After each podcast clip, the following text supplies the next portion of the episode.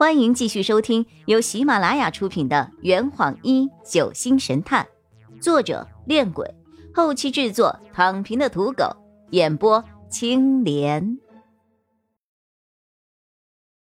第十六章，六点十五分二十秒。我才不会做傻事呢，我只是不甘心，像林雨生这样的人也能够继承父亲的遗产。我的声音越来越小。没办法，法律尊重死者生前的一切决定。你哥哥虽然品行欠佳，继承父母的遗产却是合理合法的。我我什么也没想啊，我苍白的解释着。或许我可以站在人道主义的角度，建议你哥哥分一部分的遗产给你，供你继续读大学以及日常支出。不必了，我不想要他的钱。让我做出道德绑架，然后跪在他的脚边求他帮我吗？那我可做不到。钟律师继续劝慰我：“林小姐，遗嘱生效那天你就满十八岁了，就不是未成年人了，也属于有完全民事行为能力的人，是没有监护人了的。我看得出来，你和你姑姑家的关系并不太好。如果你的哥哥不管你的话，到时候……”你就只能自给自足、自生自灭了呀！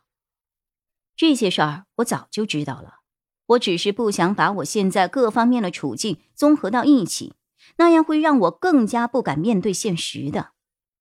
哎，你好好考虑一下吧。钟律师叹了一口气，从他的包里掏出了一张小卡片，这是我的名片，有什么问题可以找我。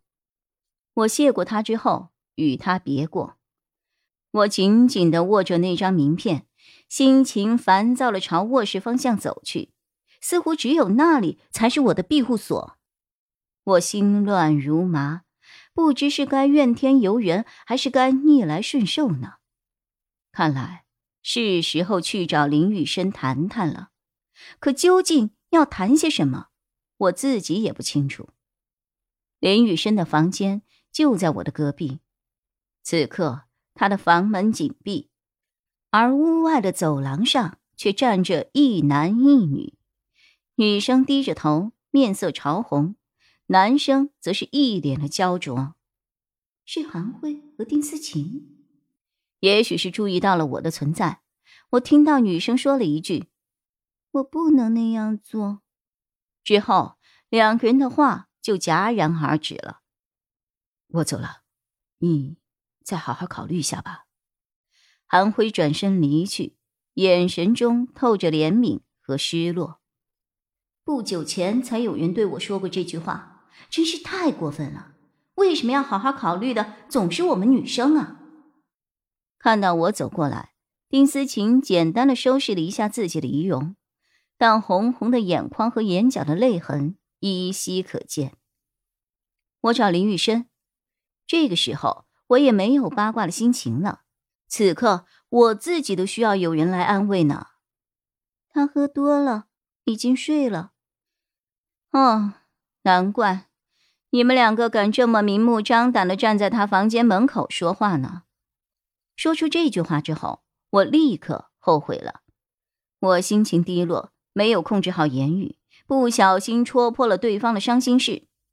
丁思琴。又低下了头，眼眶又湿润了起来。呃，对不起啊，我并无恶意，但出口伤人确实是我的不对。简单的道歉后，我朝自己的房间走去。看来今天是没有机会了，明天再去找林雨生。林雨涵同学，突然，丁思琴叫住了我，她好像鼓足了很大的勇气。你觉得韩辉更适合我吗？我愣在了原地，这叫我怎么回答呀？如果说是，我就是在怂恿交往中的女生劈腿啊；如果说不是，可韩辉的确比林雨生更加适合做男朋友的呀。正在我纠结之际，他立刻又说了一句：“算了，当我没问。”打搅了。说完。他便走进了房间。我凝视着紧闭的房门。一阵晚风吹过，一片花瓣不偏不倚的扑在了我的脸上。天气好像变得更冷了。我将花瓣接下，狠狠的摔在了地上。我静静的躺在床上，想了很久，到底在想些什么，我自己也不知道。我压抑着心中的烦躁，目不转睛的看着天窗，强迫自己冷静下来。现在几点了？我这才想起自己身边连一个看时间的物件都没有，床头柜上的闹钟早就停走了，它的指针永远停留在六点十五分二十秒。二零零六幺五吗？这让人揪心的日子。连闹钟都在笑话我吗？哼！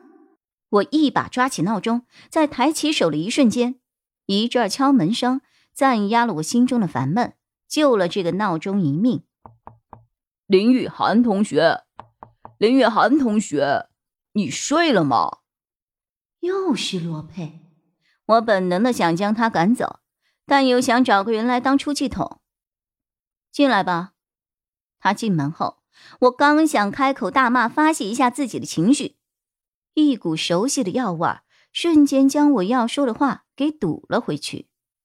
洛佩手上端着一杯热气腾腾的褐色液体，走到了我的床边。嗯，喝药。我不知道此刻自己脸上的表情有多么狰狞。他看到我之后，声音变得唯唯诺诺了。我诧异的看着杯中的液体。什么药呀？退烧药。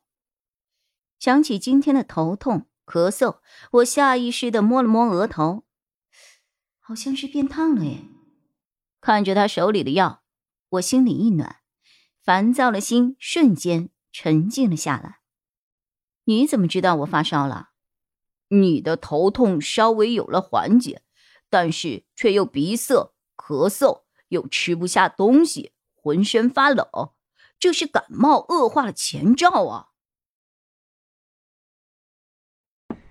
这坛已经喝完了，你猜出凶手是谁了吗？啊！